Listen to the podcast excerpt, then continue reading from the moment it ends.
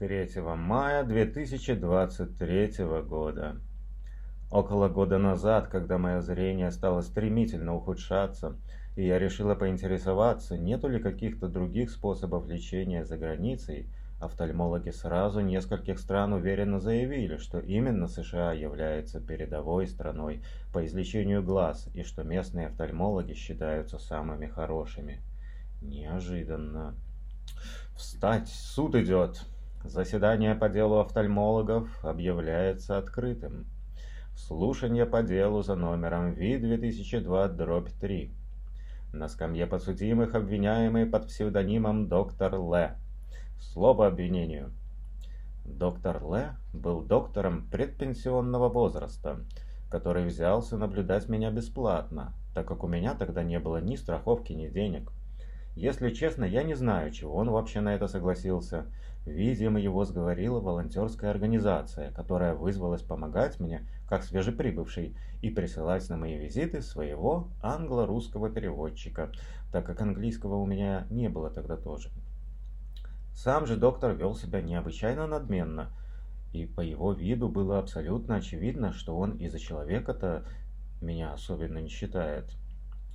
Нет, ну конечно же он видел, что мы с ним чем-то схожи анатомически, но он обращался ко мне так, будто бы я только вчера вылупилась из обезьяны. Но тогда я не придавала этому значения, потому что переводчица раздражала меня намного больше. Она с напыщенным видом переводила мне фразы типа «посмотри налево», «посмотри направо» и наставительно говорила мне по окончании визита «скажи спасибо доктору», будто бы мне года три и я слегка недоразвитая. В общем, посматривал доктор Лэ мне в глаз раз в 3-4 месяца в течение года, а потом заявил, что считает, что мне нужна операция. Но так как он уже не оперирует, он направляет меня к своему коллеге на второе мнение. Одним словом, передает меня в хорошие руки. Суд принял к рассмотрению следующие вопросы. Первое. Может ли быть врачом личность, смотрящая свысока на своих пациентов? Второе. Имеет ли доктор право относиться иначе к тем пациентам, которых он взялся наблюдать бесплатно? Суд посвящался и решил. Первое. Высокомерный врач считает себя лучше своих пациентов, поэтому он склонен принимать те решения, которые выгодны ему, а не его пациенту. Такого доктора следует немедленно лишить лицензии на практику. Второе. Доктор не может относиться к пациентам по-разному, в зависимости от того, сколько они ему заплатили. Если же он поступает именно так, то он не доктор, а бизнесмен, а посему не должен иметь права лечить людей. Третье. Тем не менее, он все-таки сделал доброе дело. Четвертое. Ввиду отсутствия доказательств неэтичного поведения доктора и учитывая то, что доктор Лэ в настоящий момент уже завершил свою профессиональную карьеру, Суд признает подсудимого невиновным. Конвой, освободите подсудимого из-под стражи. Слушание по делу за номером Ви-2002-3 объявляется закрытым. Слушание по делу за номером Ви-2003-19. На скамье подсудимых обвиняемый под псевдонимом доктор Y. Слово обвинению. Доктор Y был достаточно молодым и в то же время достаточно опытным доктором. Он, не мешкая, подтвердил мнение своего старшего коллеги и самолично взялся прооперировать мою катаракту. Хотя мне она никоим образом не мешала. У меня просто иногда был красный глаз, когда я не досыпала, а зрение даже не мутилось, как водится при полноценной, дозревшей до незамедлительного удаления катаракте. Операция прошла успешно, но уже через полгода у меня начало ухудшаться зрение. Доктор Y объяснил, что ввиду того, что я очень молодая, мой организм активно борется со вставленной в мое око линзой и затягивает ее тканями, принимая за рану. Но у Y было решение этой проблемы. Он предложил сделать мне лазерную операцию, чтобы удалить все ненужное с линзы, и я согласилась, а потом опять согласилась и снова Интересно, сколько у меня было лазерных операций? 10, 20? Я честно не помню. Надо будет запросить как-нибудь копию мо моих медицинских записей и построить небоскреб из бумаги, что ли. Долго ли, коротко ли, мой организм плюнул на подозрительную линзу и, затянув ее напоследок уже совсем тоненькой пленочкой, оставил в покое. А потом доктор вкручивал мне иголочку в глаз. Прямо в офисе. Ага, страшно. Да ладно, это было не больно. А потом делал мне еще другую лазерную операцию. А в какой-то момент доктор Y сообщил, что у меня сильно увеличилось глазное давление в левом глазу, и что мне срочно необходимо сделать операцию. Сложную, с вовлечением второго врача, в четыре руки, так сказать. Дело в том, что для снижения моего глазного давления необходимо было удалять из задней части глаза гелевую жидкость. Вот эту самую белую штуку. А затем вставлять на ее место трубочку для оттока жидкости. А доктор Y промышлял кромсательством только передней части глаза, а посему надо было привлечь специалиста по кромсанию задней. Да, для меня этот поворот оказался тоже достаточно неожиданным. Я и не подозревала, что такой небольшой орган, как человеческий глаз, может относиться сразу к нескольким юрисдикциям и в случае возникновения перекрестных интересов привлекать более одного агентства для разруливания ситуации.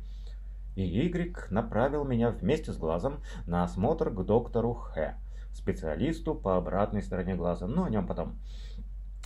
Тут, я думаю, следует разъяснить, что же такого плохого в повышенном глазном давлении.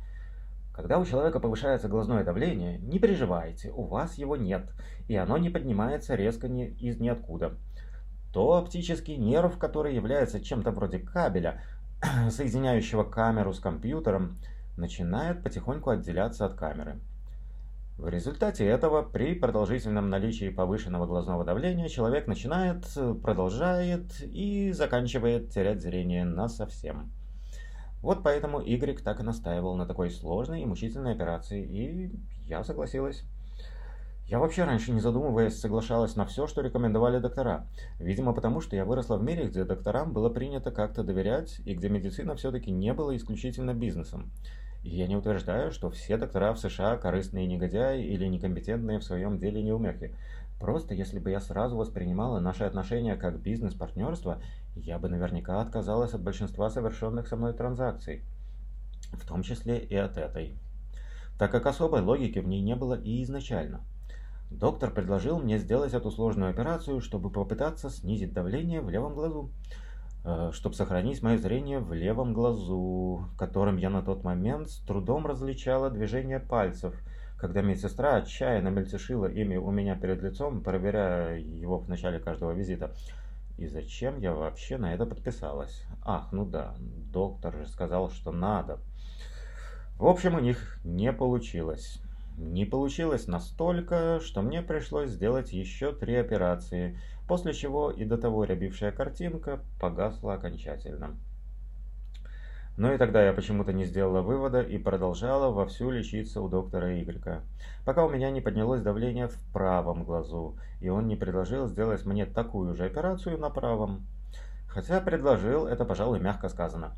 Он напористо наседал на меня на каждом визите, повторяя, что мне необходимо снизить глазное давление, и эта операция единственная, что может мне помочь. И проблема заключалась вовсе не в том, что перенеся неудачную операцию, я теперь боялась, что этот опыт повторится снова. Дело в том, что предыдущая операция оказалась неуспешной по причине анатомической формы моего глаза. И так как оба моих глаза были выданы мне в одном комплекте, то и второй мой глаз является точно таким же по своей форме, из чего следует, что и исход операции будет с большой степенью вероятности точно таким же. То есть, иными словами, доктор предлагал мне не дожидаться, пока со временем мое зрение пропадет полностью. Он предлагал мне ослепнуть уже сейчас. Да так, чтобы он и его коллеги смогли еще слегка подзаработать на этом мероприятии. Конечно, возможно, им двигали какие-то позитивные мотивы, но они явно оказались за пределами доступной мне логики. Именно поэтому я искренне удивилась такому предложению доктора и вычеркнула гнусный Y из уравнения. Суд принял к рассмотрению следующие вопросы. Было ли у доктора Y хоть какое-то основание делать операцию по катаракте с такой срочностью? Почему было не отложить ее лет на несколько? Второе. Чем руководствовался Y, склоняя меня сделать по большей части бесполезную операцию, которая вдобавок еще и оказалась неудачной? Третье. Что вообще там происходит в голове у Игрека, если он додумался склонять меня на заведомо неудачную операцию во второй раз? Четвертое. Он дебил? Суд посовещался и решил. Первое. Ввиду того, что установить истинные мотивы подсудимого не представляется возможным, суд передает дело на рассмотрение вышестоящей инстанции. Конвой. Уведите подсудимого. Суд удаляется на перерыв. Встать. Суд идет.